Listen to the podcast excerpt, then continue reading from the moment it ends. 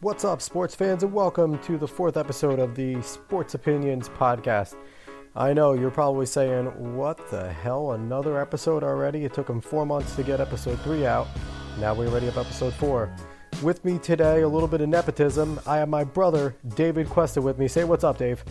Oh, what's up? It's good to be here. All right. Yeah, David is a junior over at George Mason. What's your major, Dave? I'm an accounting major, and I'm hoping it's not too boring. so, yep, David's my brother, and with that comes the unfortunate part that we were raised as Jets fans, and we've had to go through a whole bunch of torture being Jets fans and uh, yeah. all the downs, mostly downs, a few ups, mostly downs. But this year so far, we've had a lot of pleasant surprises with the Jets. Um, a lot of it branches on the back of Josh McCown and mm-hmm. his surprising play as the journeyman made it over to the Jets, 38 years old, low expectations. Everyone thought the Jets were going to be the worst team in the league, and they came out and they've just been kicking everyone in the teeth and playing tough. Mm-hmm. Recently, Josh McCown went down to a broken left hand, which I think is a blessing in disguise for him. He was getting hit a yeah. lot.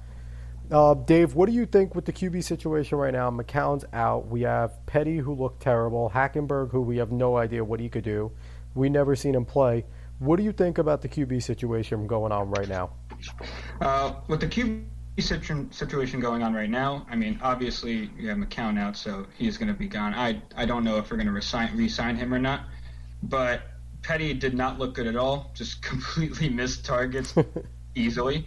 And I mean, if they're not going to Hackenberg, I think that just shows what he's showing in practice. Uh, I I don't think I can say, oh, they should put in Hackenberg just to see what he has if they already know and they're not putting him in over Petty already. And the unfortunate part is, like you see Petty. Petty has an absolute cannon of an arm. He ma- can make every single throw. That's not his problem. And even on the first throw that he made when he came in, it was a short little out, but it had a lot of zip on it. It was accurate as all hell. And then he goes and he throws a few more balls. They're in the dirt. There's an overthrow to Robbie Anderson, which was absolutely yeah. miserable. And it's like it was two different quarterbacks. So he's going to start. Uh, do you think there's going to be anything good to come out of that start this weekend? Where are they playing? The Saints this weekend? Yes. Uh, um, I don't.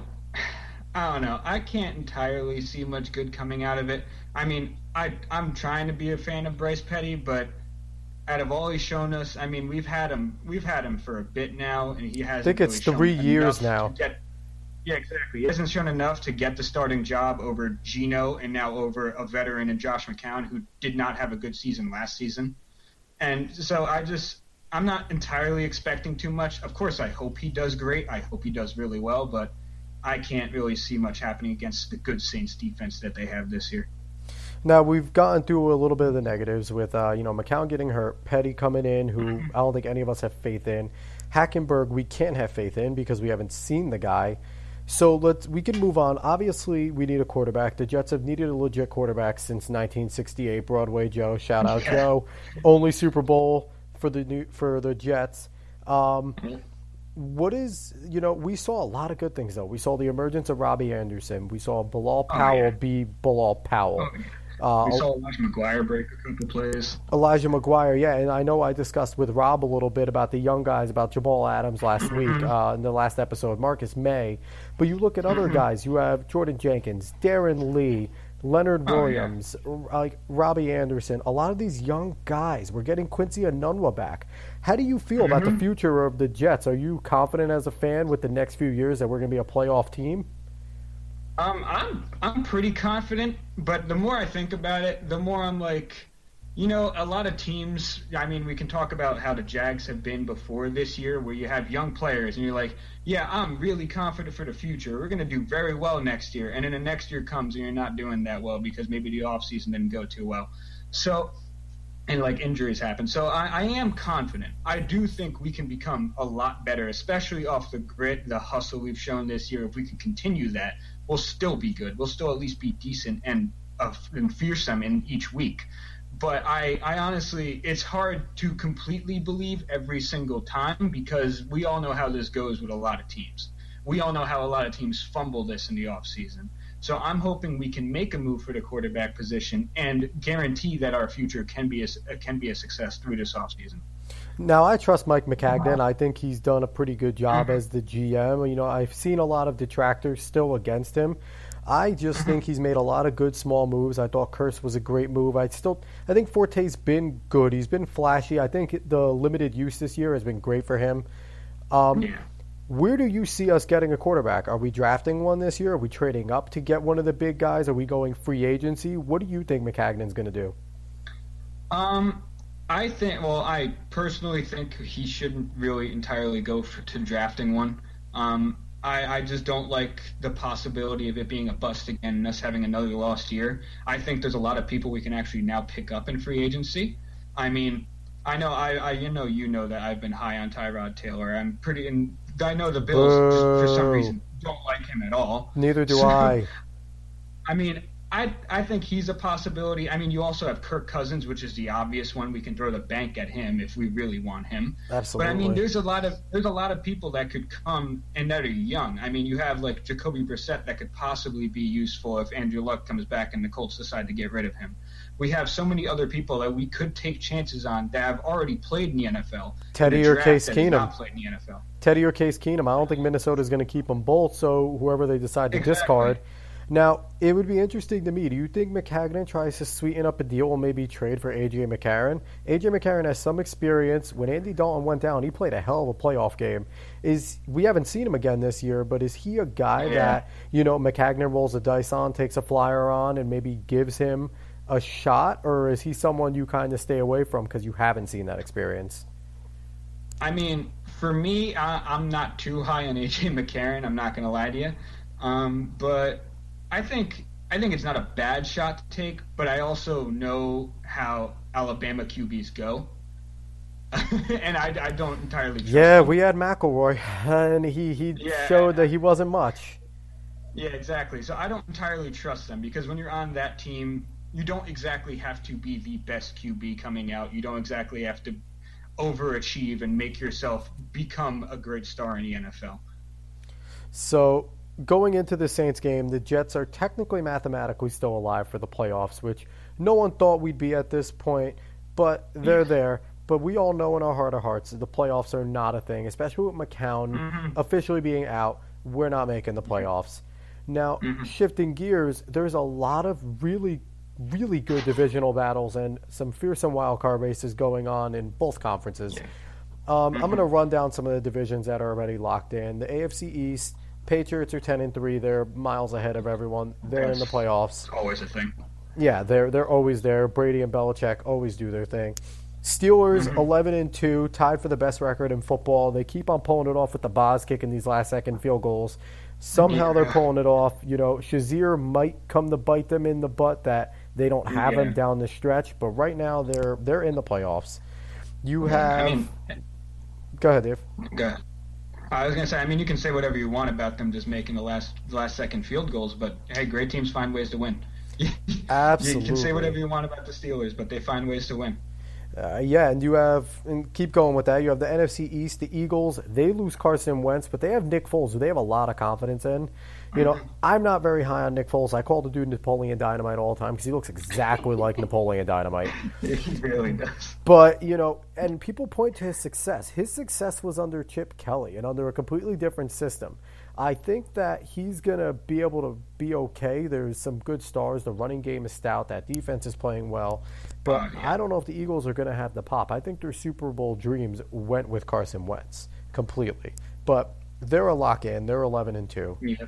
My pick for the Super Bowl, the Vikings, they're a lock in the NFC North. They're 10 and 3. Case Oh, yeah. Keenum shocking the world. Uh, Adam Thielen doing the same. Stefon Diggs taking a back seat to Thielen, which I don't think anybody saw coming. No. But, you know, losing Dalvin Cook, still running like psychos. Vikings are set. But now we get into the interesting part, and I'm going to jump around a little. I'm going to start with my basically least intriguing to the most intriguing. Least intriguing has to be the AFC West, just based off the fact that their records are miserable. You Yeah. have the Chiefs and the Chargers tied at seven and six. You have the Raiders at six and seven. Out of those Yeah. three, who do you see coming out and making the playoffs? I see the Chargers coming out and making the playoffs. They have all the momentum. They just dominated the Redskins. And I mean, the Redskins shouldn't be as bad as they look from week to week sometimes, but the Chargers just have been playing out of their minds. You have Keenan Allen doing making history with what he's done recently. You have Philip Rivers basically deciding he doesn't want to be a losing team anymore. You have Melvin Gordon. You have all of these people coming out making plays. That defense is fast. That defense c- can work well there. And I mean, I the Chiefs broke down. The Raiders just haven't looked like the Raiders they're supposed to look like. And the Chargers, all they've been doing is winning after after four weeks of losing. They, You- they've been winning and winning and finding ways. Do you remember when everyone hated the Chargers because Joey Bosa wasn't getting the deal he wanted, and now the dude Yeah. is an absolute psycho. Who- Oh, he- yeah. No one can block Joey Bosa. He is literally right now a JJ Watt smaller version, and he's just running rough shot. And yeah, the Chargers historically they've done this. They're a second half team. Yeah. I wouldn't be surprised if they ended up ten and six if they run the table. I have no idea who their schedule is, but I really don't care. Philip Well, I mean, they're playing the Chiefs next. I see them winning that game. and that's huge because if they get that, if the Chiefs, you know, the past two weeks the Chiefs' offenses look better against the Jets. They looked really good. Yeah. Uh, they put up 31 points. Last week they looked, they didn't look great. They didn't score a lot of points, but they looked better than they did during their losing streak. So Yeah. this could be a fun game. And this game, honestly, I, the Raiders are in it mathematically. I don't consider the Raiders in it. Derek Carr uh, has Yeah, not looked the same. I think it was a mistake getting rid of Latavius Murray for Marshawn Lynch. Everyone loves beast Mm-hmm. mode, but he's not the same. He broke some big runs this year, but he's not the same player. Yeah. Um, the the receivers are disappointing. Crabtree and Cooper can't get any separation this year. So I think the Raiders are out of it. I think the Chiefs. Yeah. Uh, I think the Chiefs are also going to play their way out of it. I agree with you. I think the Chargers are going to go in, and I think the Chargers are going to do damage in the playoffs. I don't think Philip Rivers goes away Oh, yeah. quietly this year. I don't think anyone would want to play the Chargers in the playoffs. I mean, there, there's there's teams in the AFC that have potential to be wild card teams that no one's going to want to play because that's you could easily lose these games. You lose any track of what you're doing on the field, and there there might be a touchdown or an interception happening. Th- Yeah, so it's exactly. So there's a lot to look forward to, and you know, AFC West. Well, we just talked a lot about it because I think the Chargers are the story there, and I wish the Chargers had a better start to yeah. the year because I think they're as good of, as any other team. We're going to move on to the next battle that I find pretty damn intriguing, and it's got to go to the NFC South. Another three-team battle. You have the Saints at nine and four, the Panthers at nine and four, with uh, you know our good friend Brittany Brittany Hackett, huge Panthers fan, um, and the Falcons sitting at eight and five. I don't know something about me. I already consider the Falcons out. I don't like that team dynamic this year. I know they're getting better offensively, but I just don't see it. I think the Saints have a defense. They have a running game, which is insane. I think they're the team to beat. The Panthers rely on Cam way too much. Devin Funchess is playing out of his damn mind. Yeah. What do you think in that division? Who's coming out there? I think the division winner, I have to go with the Saints. Um, when you look at the Saints team this year, they actually have a defense, which is amazing to see out of a Saints team. And They that this is a team that game, they brought in. amazing to see. They brought in Rob Ryan years ago to get this kind of exact defense that they're playing right now, and it was absolutely a joke. And this year, all of a sudden, that defense steps up, and there's a lot of guys that nobody knows that they're gonna know pretty damn soon because Yeah. that defense is stellar. Oh yeah, Drew Brees has the team that he might he might have wanted all of his all of his career. Like it's insane how much he has around him. Kamara is gonna be amazing in the NFL in his career. He just can't go down, and it makes no sense. So I'm gonna have to go with the Saints, even though I love Cam Newton on the Panthers. I just don't think that they have helped Cam enough on the Panthers this year. I mean, you look at it. You gave away Kelvin Benjamin. I mean, Funchess has been playing great while he's away, but still, you gave away a core part of that wide receiving core, and that and that defense is playing great. But I just don't think the offense can do enough sometimes. But an interesting factoid: the offense has been a lot better since Benjamin's been gone, and that's really weird because I consider Kelvin Benjamin to be one of the premier big uh, prototype, strong, good hands receivers. But I don't know if Cam just relied on him way too much and looked his way way too often. But their offense clicks a lot better without him there, and it's really weird. Well, yeah, it could it could have been that. It could have been that Cam relied on Kelvin a little too much, but I also think it also could have been uh, the offensive coordinator. Maybe he, relied on Kelvin a little too much. Maybe since Kelvin's gone now, he has to do a little more trickery, a little more a little more fun stuff has to happen the offensive sides. And I mean, what that's what the Jets have had to do this year. That's what teams have to do when you maybe don't have the star power on your offense. You need to mess around, you need to be unpredictable, and that helps your offense. I, I couldn't even agree more. And also, am I going out on a limb to say that this Saints team is better than their Super Bowl team? Because uh, I really think that this Saints team is better than that Super Bowl winning Saints team. I think that's definitely an argument you could make. I just think there isn't entirely too much of a weakness to the Saints team at all. Like it's it's weird to say because you know you think Saints, oh, it's just Drew Brees throwing for five thousand yards in a year. The defense is terrible. They'll they probably make the playoffs because of Drew Brees, but only because of Drew Brees, and that's not that's not this this year. Absolutely, and yeah, it's it's weird, it's a bizarro year when you see the Saints defense as a top five, maybe even top three defense. Mm-hmm. But you know, moving on to our next division, the AFC South is relevant. They have two good teams. The Titans laid a stinker this week, but they have the Jags sitting up top, nine and four, arguably the best defense in the league. And oh, yeah. then you have the Titans right behind them at eight and five, with Marcus Mariota finally playing some big boy football. So, mm-hmm. right there, honestly, I have no clue. I think Blake Bortles, he's heard all the noise that he is such a weakness, and he's done. Yeah. He is done hearing oh, yeah. that. He has played out of his mind these past two weeks, and yeah. he's just doing things that we didn't think he could do. And he heard the rumblings of Eli reconnecting with Tom Coughlin and coming to save the day and winning mm-hmm. the Super Bowl. And he's like, hell no, I'm still here. I'm still playing yeah. football. This is my team. I'm not giving up Leonard Fournette uh, and Chris yeah. Ivory that running game. Exactly. So I mean, I I, don't know who's going to come out of that division. I have no clue. I'm not going to lie. Honestly, if I'm going to go as a division winner, I'm going to have to go with the Jaguars. Um, I mean, like you said about Blake Bortles. I mean, who? What kind of quarterback who's is going to give up a team like that? Like all all Blake Bortles needs to do is be decent he doesn't even have to be great on that team. He has to be decent because that defense is most likely going to give you a turnover, give you a short field. Your running game is astounding. You, you don't need like you have all the help in the world. You all you need to do is not turn the ball over and maybe throw five yards at least every time because your wide receivers can break for maybe eight or ten every each time. So he he doesn't need to do that much to make this team great, and I I think he's realized that. And since he doesn't have that pressure on him, he can play even better now. And also, I this just came to my mind. Isn't Allen Robinson out for the year? Aren't they without their best wide receiver? And you know, people forget that Blake Bortles relied on him. I get Allen mm-hmm. Hurns is really good. Marqise mm-hmm. Lee is good. Dede Westbrook has come out of nowhere and playing just awesome football as a receiver. But yeah. Allen Robinson was a premier up and coming receiver in this league. And he mm-hmm. goes down, and Blake Bortles loses his favorite target, and they are still one of the better teams in the league. Yeah. So, you know, I, I, might have to lean that way. I wouldn't be surprised if Mariota, you know, he's starting to show that pedigree that everyone thought he had this year.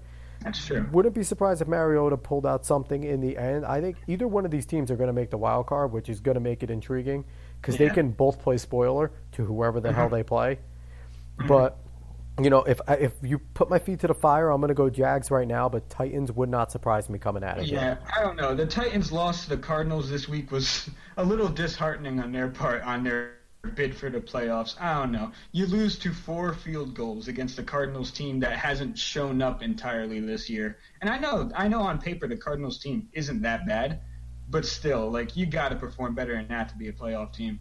Yeah, the Cardinals show up every once in a while. They're a weird team, you know. They they yeah. every once in a while they have it. Every once in a while they look like, oh, that's the Cardinals team that you know was mm-hmm. throwing all around the yard and scoring thirty a week. Yeah. And then you have other games where it's like, oh, that's the Cardinals. What the hell? Where, where did yeah. this come from? Like, so it is a little disappointing to their playoff hopes, but they're sitting at eight and five. They're sitting pretty. Uh, that's that's a mm-hmm. good spot to be in. So that's going to be definite uh, battle to watch for. It's going to be fun. Yeah. Last battle. Uh, this has got to be my most shocking. The Rams. I did not buy the Rams this year. I thought they were going to be trash. I didn't think Jared Goff was worth the pick that they spent on him. They're sitting at nine and four atop the division. Yep. And they're just playing out of their minds. We knew how good that defense was, but God, that offense. And you know, it's uh, the young coach uh, is coming in there and just spicing everything up. He has dudes older than him looking uh, looking up to him as a coach. Mm-hmm. It's ridiculous. And then you go to the flip side. You have the Seahawks staring down their neck at eight and five. Russell Wilson's dangerous. You have the oldest coach in football, Pete Carroll, which is kind of uh, pretty fun. You know, you have the youngest coach leading division, oldest coach in football right behind him. Yeah. But the Seahawks are breathing down their neck. You know, they lost their cool a good amount this week in that loss They to the did. Jaguars. So, I you know, Pete Carroll needs to reel them in. Uh, you know, I want at this point, I want to drink the Kool Aid with the Rams. I really do. I still can't. I, you know, I I don't know what they have to do to prove to me that they're a legitimate team. I can't drink that Kool Aid. I think the Seahawks somehow figure out a way to jump them in these final few weeks, and I think the Seahawks take the division. What do you got? I don't know. I, I'm gonna have to go with the Rams because they ha- they have they have proved to me that they have the ability to win this division. And honestly, the Seahawks haven't been their consistent selves this year. They haven't looked like the team they've had they've been like in the past. And I mean, it looks like Russell Wilson literally needs to pull out heroics in almost every game for them to win. Which Russell Wilson is able to do it, but can he do it all the time? I don't think he can. No, almost no one can. And the Rams, Todd Gurley is playing out of his mind. Jared Goff is trying to show that he's he can at least be somewhat compared to Carson Wentz and saying, "Listen, I was picked just as well. I can do just as well." And he's he's having a breakout year as well. I feel like the Rams team, without Jeff Fisher now, that was a great move. Apparently. Jesus, Jeff So- Fisher. Thank God that you know I never root for guys to get fired. I know it's an old adage, but come on, the guy's the most average coach of all time. Eight and eight. He's Mister Eight and eight. Like that doesn't cut it. Exactly. So I, I mean, I, I don't know. I believe in them. They have been just entertaining the whole entire year. They, I mean, they can find themselves in shootouts and usually end up winning them. So I don't know. I'm going to go with the Rams in this division. I think the Seahawks are too inconsistent, and Russell Wilson's going to have to do too much for that team. That's that's definitely a fair that's a fair point completely. Now, is a small part of you super happy that Sheldon Richardson is playing awful for the Seahawks? Like, oh my God, he was such a cancer in that Jets locker room, and you know it showed with him gone and a few of the guys that Maccagnan got rid of this year. That locker Yeah. room is so tight. You know, not to bring him completely back to the Jets, but small part of me is super happy that Sheldon Richardson just doesn't show up every week, and it's great. It just makes us look like geniuses. Yeah, I mean, I know, I, I definitely get the happiness. I don't know. To me, I don't know how many other fans share the sentiment, but I get a little connected to the players on my favorite teams.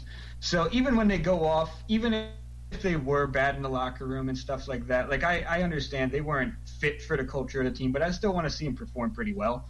Like I still want to see You're a do. softy, Dave. I still, hey man, I don't know. It's it's just a connection. I mean, you you want to get their jerseys, you want to root for them. So I don't know. Now I'm just going to get this out in the open. It's a complaint that I've had for a long time with uh, a few quarterbacks in the NFL, a few teams, Russell Wilson being one of those quarterbacks, Big Ben. So few of these guys, being a Jets fan, I know a lot about penalties, and it seems like every big play we've ever had in the history of our team after 68 has been called back by a holding. Why is it that guys like Russell, Big Ben, even Aaron Rodgers can hold the ball for eight seconds at a time, scramble around, mm-hmm. you know, take forever, then find a guy deep down the field and oh, he's a genius. But you go back and watch the replay and you see six or seven holdings, blunt, clear, that would be called on. And, you know, Brady gets this too. That would be Yeah. called on every other team in the NFL, but these select few. Mm-hmm.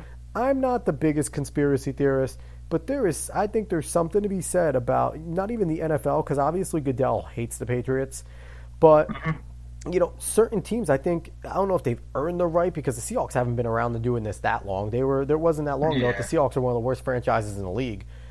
Yeah. But it's like, I don't know if refs just kind of, you know, I don't know if they're just privied or if they're told to, like, you know, big plays are great, so let these guys do whatever the hell they want. They've earned it.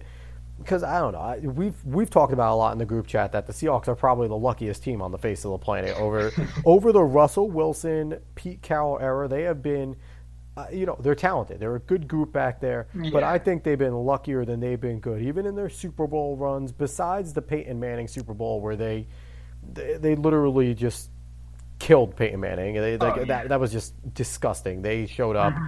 Broncos didn't. But you know, for the most part, I just think they've been a real lucky and fortunate team that the refs look the other way. Do you mm-hmm. agree with this? Like, I don't know if other people just see me as sour grapes because I'm a Jets fan. Like, I don't know. Uh, I mean, I, I can understand why, like, where you can say the refs are looking the other way. I mean, I know I've definitely said it before, especially in, in anger during a football game. There's no doubt about that. I can guarantee a lot of people have said the same thing about many other teams. but I mean, uh, I think sometimes the refs maybe they're watching the play themselves and they're not even watching the line anymore. They're like, "Oh my goodness, he's actually doing this! Like, how did this small man get away, or how is he still moving?" And they're not even looking at the line. Maybe maybe that's happening. Yeah, maybe but is it something? Giving them a little bit of treat, a little bit of better treatment on, on the on the field. But is it something I mean, like they see the Jets doing it and they're like, they're not supposed to do this? Let's figure out some way to flag them. Like, I don't know. It just always seems that way. Like the Jets get that, you know. Uh, there's certain yeah. teams that just I can see. We're probably the Browns. The Browns probably make a good play, and it's like, nope, sorry guys, you're the yeah. biggest flop in sports. Let's keep it that way. like, come on. No, no, yeah, no. Like I, no, I I completely understand, and for the most part, I do agree with you. But I, I do like to at least give a little bit of benefit of a doubt to the refs. Try not to be that big of, try not to have that much of a conspiracy about it. Because I mean, I want to completely believe that everything's being called at least mostly fair. I mean, obviously there's bad calls, like the two ASJ calls that happened, that calling them not touchdowns oh this my year. Jesus but Christmas! Obviously, things just very much seem like they're called against teams for no reason or for or they're not being called for teams because they want they, it seems like they want this team to do better. Tuck rule. But yeah, but I I just I don't know. I want to I want the refs to seem like they're fairer than a lot of people might seem might want it to seem. Yeah, yeah, you know, I want it. And you know, speaking of unfair, this is this this warms my heart. Yankees acquire Giancarlo Stanton. Uh, you know, uh, it is, there's something about you know the the Yankees getting the league MVP of the NL, the yeah. number one home run hitter, to go with the number two home run hitter that was already on the team in Aaron Judge. The hate from so many other fans, from Mets fans, Red Sox fans, mm-hmm. every fan, the evil empire has returned, and that's the way George Steinbrenner is the happiest dead man alive right now. And I said alive, and I mean it. His ghost is hanging out. his ghost was in there with Cashman and his sons going, Do yeah, we he, do he this? told them to make the deal. Oh, he, he appeared to them and he's like, Seriously, I'm going to haunt all of you if you don't do something stupid like I would have done. I did not Yankees leave Christmas Carol. I didn't leave you billions to save it. You better spend it. like yeah. Uh, how do you? What do you feel? I know you're not the biggest baseball guy, but I do know you grew up a Yankee fan. How do you feel yeah. about the Stanton trade? I don't know. I love it. I, I definitely do love it because I mean we're just getting we're getting another big time home run hitter. That's what we are. We're the Bronx Bombers. We're supposed to be the Bronx Bombers. We're supposed to be those guys that buy out the World Series, as Rob would say. so I mean, Rob's I, a salty Mets fan. We didn't mention that last week, but Rob is a salty yeah. Mets fan. Yeah. Yeah, like it's it's as a Yankees fan, and I mean, you, like you said, I don't follow baseball as much, but as a Yankees fan, I always love get I always love being the evil empire, especially since I'm a since I'm fans of more underdog teams in other sports. It's fun. It's fun to be a fan of the team that does the mean things in some in some sports. Yeah, like I get why Patriots fans are so ridiculously in your face about how good they are. It, yeah. it, it, you, it, feels good every once in a while to be able to brag and be able to back it up. yeah, like I'm gonna get mad at the Patriots fans for doing that, but I, I under like it's fun to be the Yankees fan that does that to other people in baseball because I mean it's it's just a good time. Now you look at this, and it was a great deal. Don't get, I love it. You know, bringing star power to the Yankees. Is it going to work with the mm-hmm. new manager? That's yet to be seen. Aaron Boone. We got the. I'm not going to judge the guy first, but if you look at the just the roster perspective, we're going to take away from the hitting lineup right now. We know there's plenty of hitting. Is this mm-hmm. going to be enough to overcome what was you know overperforming starting pitching last year that might fall right back down to earth this year? You know, Tanaka was yeah. shaky and then really became an ace. But who the hell knows what you're going to get with him if he's going to be healthy? CC yeah. had the comeback of his career. Is it more of the same? Is he going to be able to pull more Andy Pettitte and have a few good years? Or is he going to fall back down to earth? You know, it's just they need to go out and get another power arm that can really back them up. Severino looks like he could be the guy, but mm-hmm. who knows year to year? We don't have a proven starting rotation. Is mm-hmm. is the addition of Stanton, this lineup, this power, these runs? Can we see another magical year where you know World Series expectations are here? They're back. Oh yeah. Is it going to happen with this mediocre starting pitching? Do they need to get another arm? What like what what's going to happen? What do you think we can do this year as a Yankees team? I mean, World Series expectations were here before the Stanton We were almost there last year. One game away. So they were going to be here. Yeah, they were going to be here no matter what, no matter what we, no matter what the Yankees did.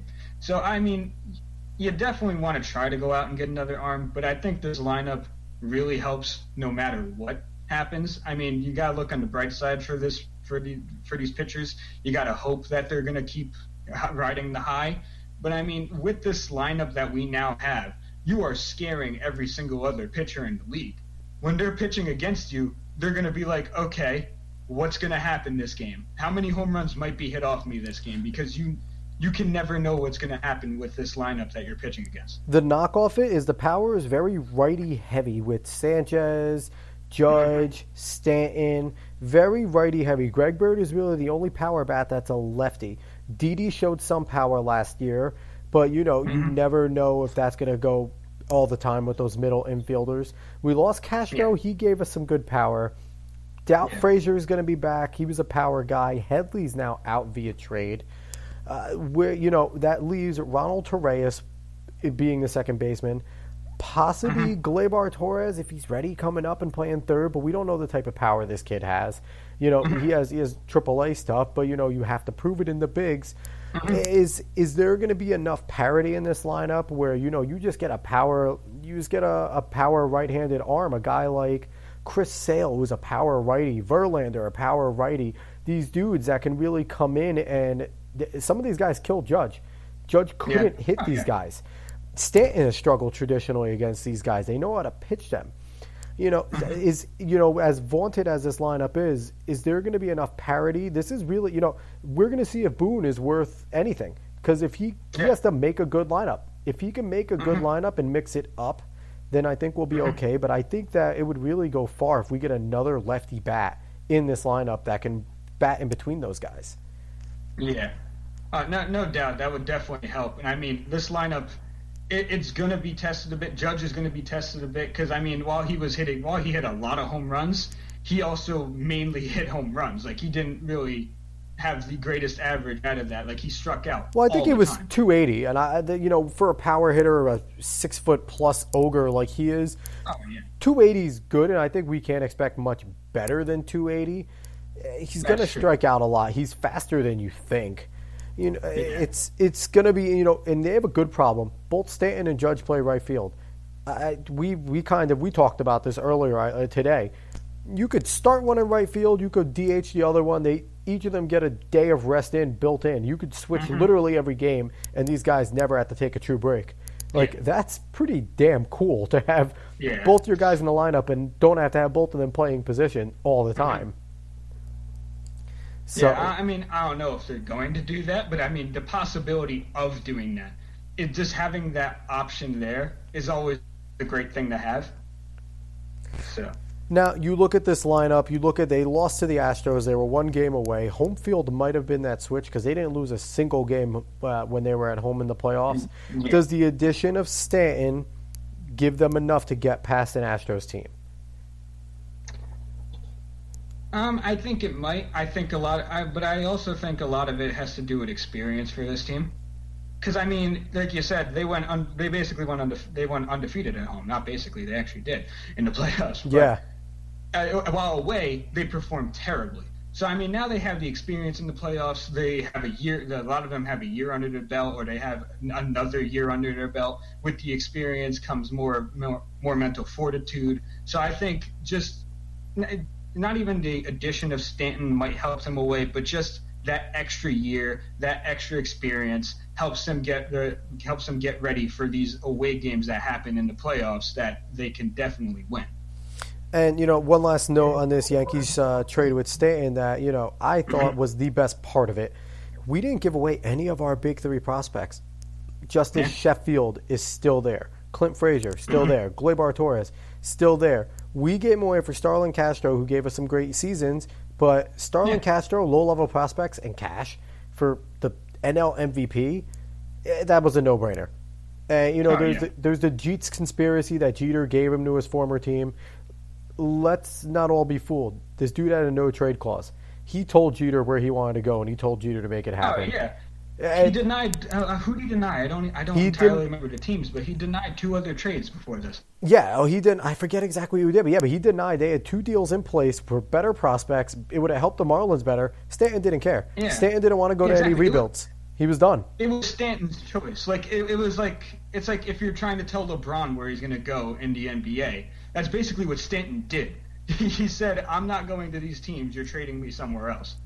Absolutely, and I know a lot of people are making a big deal about the money and how much he's going to cost down the stretch, but there's 2 factors that come in. He can opt out of his deal in three years, in three seasons, which there's a good chance he does to go fishing. If he has three good seasons, if he hits, you know, another 50, 40, and a 50, you know, even a 30 in there, a 30 home run year, those like home run numbers, he might opt out for more money. Because this, uh, the next upcoming free agent class, a dude like Bryce Harper is demanding four hundred million dollars if Yeah. you know, and he's he's expressed the want to become a Yankee. I don't think the Yankees are going to give him 400 mil, but if they didn't land Yeah. Stanton, they definitely would have considered it because they would have wanted a superstar. So Right. they were oh, well, another superstar. We got plenty already, but they would have wanted another one. So I think we mm. get off relatively cheap, and if he opts out after three seasons, cool. We might get a championship or two in between those three seasons, and we avoid an. A Rod situation. Yeah. I I, th- I don't think that's a problem at all. It's like if he opts out after three seasons, I I mean I can see us getting a championship within that time with this lineup. Absolutely. So I, I'm not entirely mad if he does. Like we have this lineup, we kind of have like a dream team situation, which is scary sometimes when you say dream team. But Yeah, don't be think Derrick Rose now. yeah, exactly. I, I, I just think it's it's going to be good for us either way. I think the money. I mean, what are Yankees? We're supposed to throw around money, so that that's just you just take it as it comes there. We're still currently underneath the luxury tax. That needs to be stated. We are not paying luxury tax, which is insane considering the money we just took in. Now, yeah, moving moving on to another one of our favorite teams that have tortured us, and I think I kind of did this to you because I kind of engraved this team into your blood. Yeah, um, The you know the Brooklyn Nets. They they've been the laughing stock of the NBA even when they were supposed to be a powerhouse team.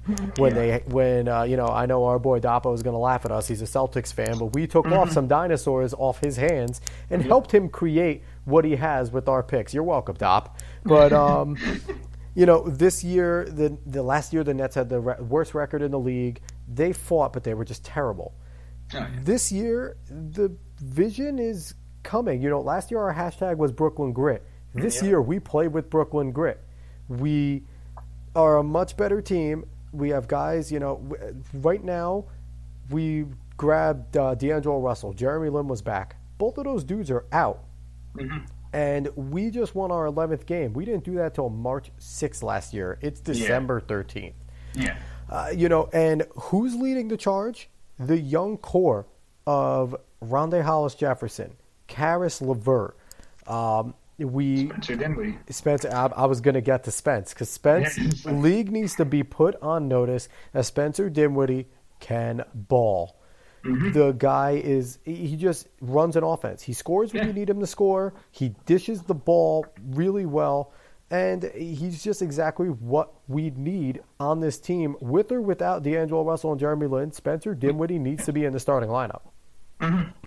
And I just think, you know, we got rid of Trevor Booker in a trade for Jahlil Okafor. He hasn't played yet. We shipped off Brook Lopez for D'Angelo Russell. We have moved some pretty important dudes that, you know, most teams maybe wouldn't have moved out of fear, and it's worked Yeah. out. Now, do you. Now, in terms of your expectations coming into the year, are the Nets exceeding what you thought they were going to do, or you kind of think they're on par with how you thought they were going to be? I honestly don't think they're really exceeding what I thought they were going to do. I mean, I, I actually had more expectations for the Nets coming into this year because of the grit they showed. I know we're saying grit a lot, but Grit squad. Uh, it's like a, that's like a new thing with, with, that I say a lot when it comes to sports because for some reason the grittier teams seems to be my teams that they just show all of the heart in the games and even if they lose they fight that team till the end they make sure that team did not come in and get an easy win and I and I don't know if if a lot of fans will agree with me but I assume they would you love it when you see your team play their hardest when you don't see them give up so giving that given that I expected Brooklyn to come in and play their hardest, especially with new acquisitions coming in. I mean, like you said, we had we had D'Angelo come in, and we had Jeremy Lin coming back. I mean, You add DeMarre Carroll, you add Allen Crabbe, you have these like Yeah, those two big acquisitions. yeah, and I mean we had Caris LeVert who looked good last year. We had RHJ who looked who's just uh, progressing more and more. So I mean we had the grit already, and with the grit, yeah, it's you know it's going to keep coming. And then just talent is going to keep progressing on this team, and we're event- we're eventually become we're going to become a lot better than the laughing stock of the NBA. Absolutely, and I got to give a shout out to Spencer Dinwiddie. Not only is he becoming a star in his own right, dude is a Dragon Ball super fan. His background on his Twitter is Super Saiyan Blue Vegeta. I don't care if people know it. I still love all the Dragon Ball stuff. I'm a big child.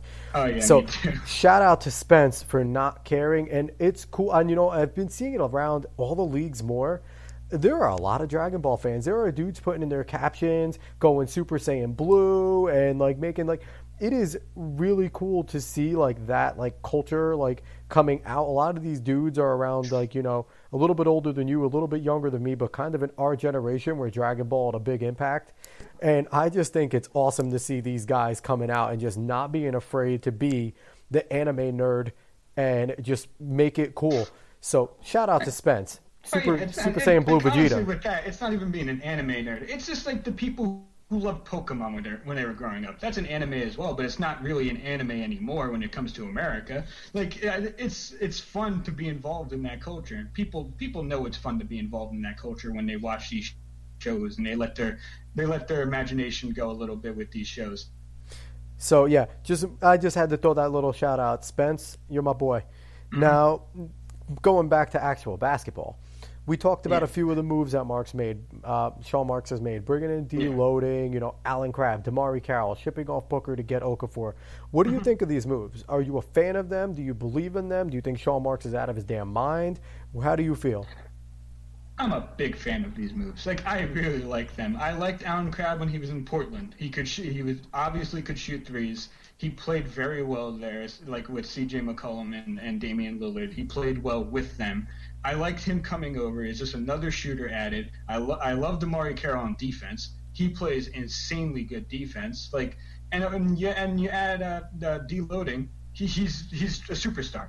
He's he's gonna play well for your team. He's gonna show the ice in his veins. He's gonna make those clutch shots. So I love these moves. I think they're great acquisitions. Like you don't always need to get superstars on your team. I mean, look look at what the Lakers did with Steve Nash and Dwight Howard when they got them. They didn't play that well. Look at the Thunder this year. I think the Thunder are gonna become much better after this start, but still, they need to come together and they need to play and they need to play together. Having superstars on your team doesn't always mean you're going to play great. I completely agree with that. And you know, one of the things when Sean Marks came over, he was a longtime member of the Spurs front office. A lot of people were saying he's probably going to try and make the Nets Spurs East. Do you see that slowly starting to happen? Is that completely crazy to even think that that culture is being put in here? Like, do you think Atkinson and Marks can be make a Spurs type of Eastern team? Like, what do you think that's realistic with the character guys? Because you know, I'm not. People won't call D'Angelo a Jahlil Okafor character guys. You know, Russell had yeah. his issues in the Lakers. Okafor had his mm-hmm. issue in Philly, but they're getting a second chance. And D'Angelo Russell's done everything right so far. Hoping that Jahlil Okafor can do everything right as well. They're trying to build that character. Do you think that? Mm-hmm this team can eventually become that Spurs East franchise that has that like sort of premium and excellence to them, pedigree. Yeah. I mean, yeah, you, I, I think we can. I mean, I don't like calling it Spurs East. I'd rather just call it Nets basketball, Brooklyn grit. But I mean, I mean, when you look at the Spurs, it's a gritty team. It's a defensive, gritty team. They're going to punch you in the mouth when they come in. They're going to play team ball. They're not going to. They're not going to try to have anyone really be like that very vocal superstar on there. Like, look at Kawhi Leonard. He's not a vocal guy. He is the silent, scary guy that no one really wants to. None of them against. are. None of them. Going back to David Robinson, uh, who yeah. I don't know if a lot of the kids that are going to listen to even remember who he was, but David Robinson, yeah. the Admiral, and then Tim Duncan Young, they were the, called the Twin Towers for a little yeah. while, and they were just beasts. Timmy wasn't a vocal dude. Parker's not a vocal mm-hmm. dude. Ginobili's not a vocal dude. Even Aldridge coming in, Pau Gasol, none of them are vocal mm-hmm. dudes. Yeah, and I mean, that, I mean, but that's what you see out of the, the Brooklyn Nets right now. They play team ball. I mean, whether that's out of a force to play team ball because they're not entirely the most talented squad. I think that's Atkinson's system. I really think that's Atkinson's system. You see the ball snapping around all the time. That's I true. just think that's what Kenny Atkinson demands. That's true. But I mean, like you're seeing the team ball happen. You're seeing the culture there that no one's really bigger than the team. You you're playing for this team. You're trying to win together. You're going to be a family together, and you're going to win games. No matter who's scoring the most the most points, you're getting the ball in the basket. You're playing good defense, and you're trying to win these games. Now, Okafor coming over, that's the most recent move. The Nets mm-hmm. traded mm-hmm. uh, Trevor Booker for mm-hmm. Jahlil Okafor, Nick Stauskas, and a second round pick. Yep. Um, Stauskas, I like the kid. I think he's gonna have a second chance. He's a good shooter. He's a squirrely yeah. guy. He didn't get a he got some playing time in Philly and he played decently. He's been riding the pine this year. Yeah. I like the acquisition. Okafor is a question mark. He played. He was decent in his rookie year. Been overshadowed since with Embiid coming back to health. Yeah. His game is a very old school post up center type of game. And we mm-hmm. saw Brook Lopez had to change this under Kenny Atkinson's system. Do you think Okafor is he going to be a good fit for the Nets? Is everyone kind of a good fit with the way Kenny Atkinson coaches? Can he become a player that you know is going to be a starting center and a real good teammate for D'Angelo Russell in the future? Caris LeVert play alongside Hollis Jefferson down low. What do you see Okafor's fit with the team? Um, I think with this team, when it's under Kenny Atkinson, I think he just doesn't take any of the BS. I, I don't think he's like I think Jahlil Okafor with the situation he was in with the 76ers with him just wanting to be out of there so he can so he can play so he can prove himself he's going to go with anything that Kenny Atkinson is going to give him he's going to try to improve himself to the best of his ability in order to show everyone that hey man I'm very good at basketball like this Nets team is going to be part of my team, and he's going to play under Kenny Atkinson's system to show this. And I think Atkinson is going to like use him in the way he needs to be used to show to win games for the Nets. You know, one thing I noticed, and I don't know if this has been an observation frequently, but it seems like Sean Marks has pounced on the guys that you know just needed a little bit of humble pie between D'Angelo Russell, you know, he had his big issue. He wanted out. You know, he ate his humble pie. Mm-hmm. He realized that this is a grown man's league. You know, you mm-hmm. can't do dumb stuff. Jahlil Okafor the same way. Even DeMarre Carroll, he left yeah. the Hawks, went to the Raptors, wasn't the same guy, ate his humble pie, and, yeah. you know, he's back with maybe it's a system thing too, but it seems like Sean Marks is really jumping on these guys that – you know, they just needed a little to eat a little bit of humble pie and uh, get uh, get their act together. And he's kind of grasping at it, saying, "Listen, we can give you that second chance. Come build something with us. Be a professional, and let's do this." Yeah, I mean, no matter who you are in a professional sport, you you want to go out there and prove that you're the best no matter who you are. Even if even if people know, they're like, no, you'll never be the best at this. You want to go out and prove that you are the best. You want to try to be the best in that sport. And when someone gives you the chance, especially after you feel like it's been taken away from you or you haven't like showed up, if someone gives you that second chance, you're not only going to take that second chance, but most of the time you're going to make the most of it.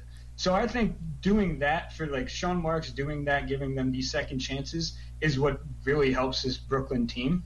And I think that it's it's just it's just going to keep working out. I don't see it not working out. I think Sean Marks is making great moves here.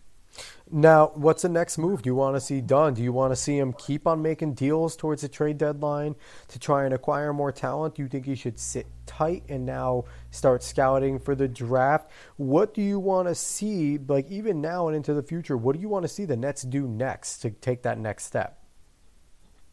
I mean, I don't know. I, I think I want to see Sean Marks go ahead and try to make some more moves. Why not? We're we're not the best team in the league. We're not we're not even mostly like a decent team in the league. Like we just show we just try to show up in every game. So why not keep trying to make moves? Why not keep trying to make these controversial moves that not everyone might go with, but that mostly works out in the future? Take those risks. We have nothing else to lose. We can take those risks. I mean, you could be safe you could just stop making those moves. You could look at scouting and for the draft, and you could be like, all right, we're going to win games under this system because we've been we've been showing that we can, and we'll, we'll we won't make the playoffs, but we'll at least look like a team that's rebuilding well. Or you could go out, take the risks, try to make this team great almost immediately, so you don't flounder it when trying to go the long term game. So that's you know that's going to be interesting because it doesn't seem like Marks is the type of guy that takes risk. He takes calculated risk. So we'll that's see true. what the direction he goes in.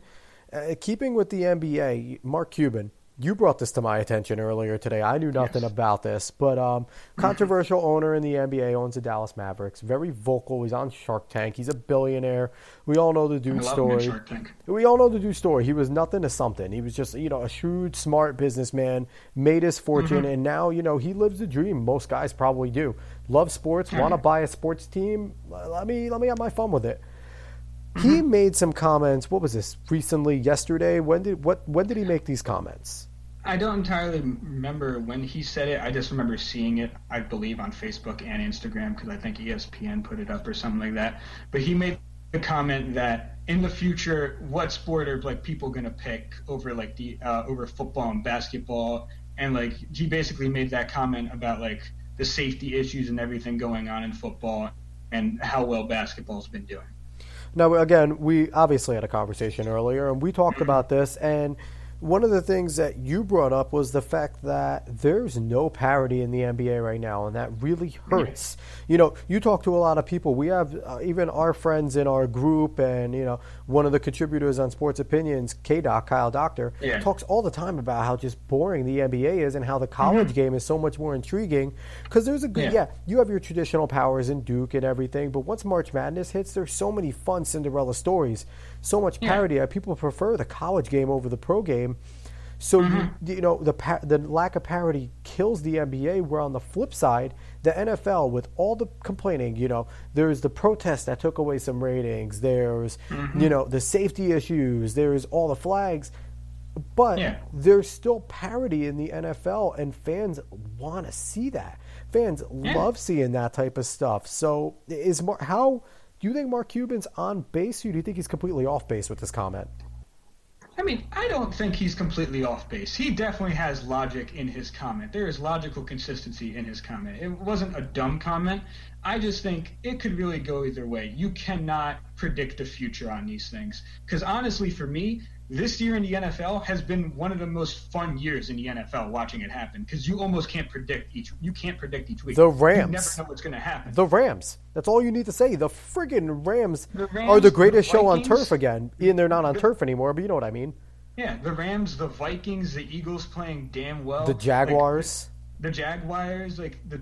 You said that Titans, weird. Even though they're supposed to come in playing well, I mean, but like you guys brought it up last week, you and Rob, how the Warriors getting ejected is almost making the parity in the NBA for it. Like that, that's that's insane if you can if you can even make that comment and it makes sense.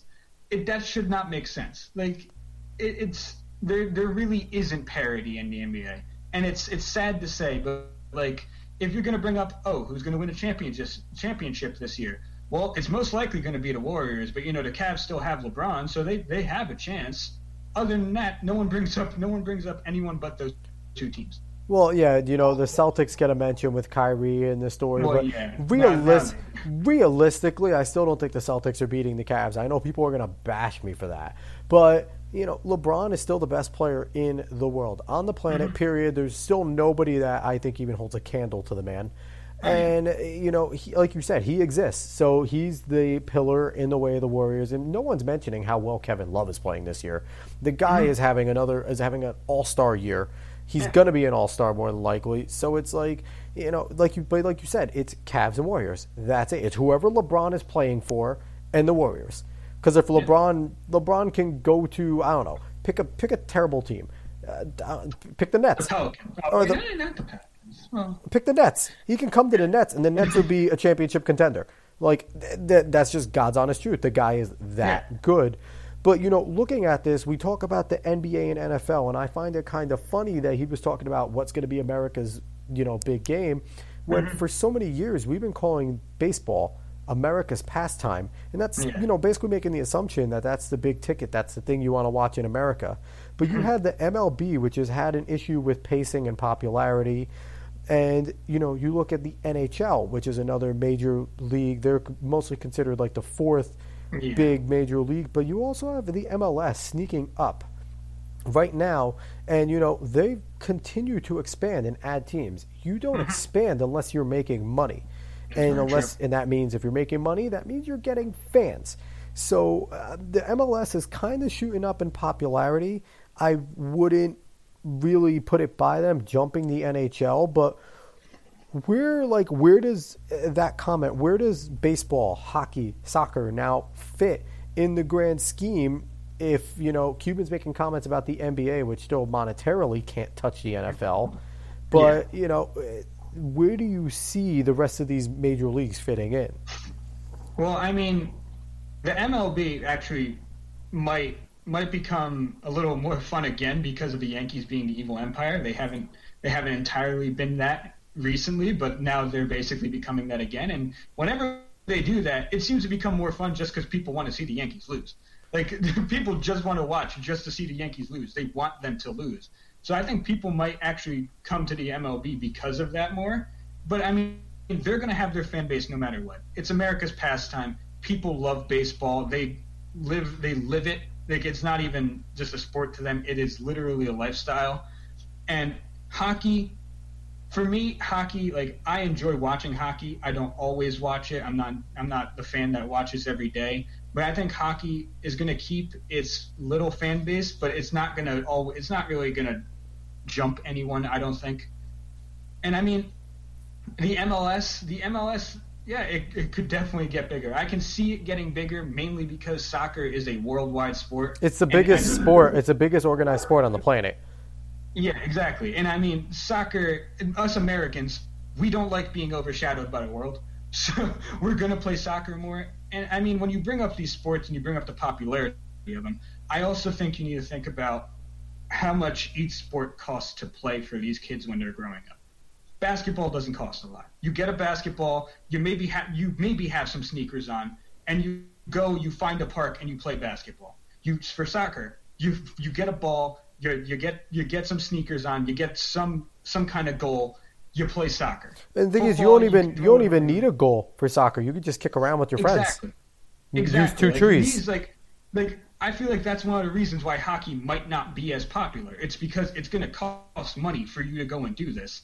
It's gonna it's gonna cost a little bit of money for you to get into a baseball camp in order to become great in baseball. I mean, like you could say for the the same for soccer there, but there's a lot more natural talent that can come out of like basketball, soccer, and football sometimes just because you can go out and get a ball and just do these things. You talk about camps. That's a whole other podcast. I hate the whole That's entire one sports society, but that's a whole other podcast. We're not going to touch that one. Yeah. Well, and, and it's, you know, we're really not going to touch that one because we're starting to run a little short on time here, Dave. Yeah. You know, my closing uh, statement that I want to make here is speaking of parity, who the hell thought that tomorrow, tomorrow night's game against the Knicks and the Nets would be interesting? Uh, we have you know the the Russian uh, the Latvian unicorn coming into Barclays And you know the Knicks beat the Nets earlier this year. The Nets are Mm-hmm. a gritty team. They have a chip on their shoulder. Okafor Mm-hmm. might make his debut, but uh, who did you predict that th- earlier this year that the Knicks and the Nets were going to have a fun, meaningful game earlier in the year? Uh, no, no, I didn't. I actually thought the Knicks were going to be worse than the Nets. Like I thought Porzingis was going to be great, but I thought much more of the Knicks just wasn't going to be useful. But I mean, the Knicks have been playing out of their mind, and Porzingis has been playing like an absolute stud. Like he he could definitely be. Like if the Knicks could find themselves in a playoff spot somehow in this weak Eastern Conference, he could definitely be up for an MVP. I don't know in my eyes with the way he's playing. Absolutely. And the Nets are, and the Nets are always the Nets have always been fun to watch for me. I think they're a lot more fun to watch this year for almost anyone just because they show up to games. It's not like watching the Browns against some teams sometimes in the NFL. and, I, and I just, I just, no one expected this this year. No one expected the Knicks and the Nets to be a fun game to watch this year because both teams were supposed to be horrendously bad, no matter what. So them being a fun game to watch is really is really fun to see in the NBA because you don't you're not always going to get this. You're not always going to get teams playing better than they're projected in any sport. All right, and with that, we have to end our time here, Dave. But I had a great time. You know, this Me was too. another blast making another podcast, especially when I get to do it with my brother. It's rare that, you know, I barely get to talk to you with you being in college, so this was fun. That's true. Um, You're always at work. Yeah, I'm always working. So, you know, David, t- tell them where they can find you. Give them a Twitter handle. That's if I remember my Twitter handle. I think it's at Quest Anthem. Uh, yeah, you guys probably won't know how to spell that because I don't even think David remembers. Yeah. But um, just uh, thank you all for listening to the podcast yet again. It's another long one, an hour, but again, I think you're going to really enjoy what you hear or what you have heard if you've listened this far. Um, don't forget to follow the Sports Opinions Twitter. That's at Sports Opinion 30. You can follow me, Alex Cuesta, at acuesta NBN. And once again, thanks for listening to Sports Opinions Podcast. See ya.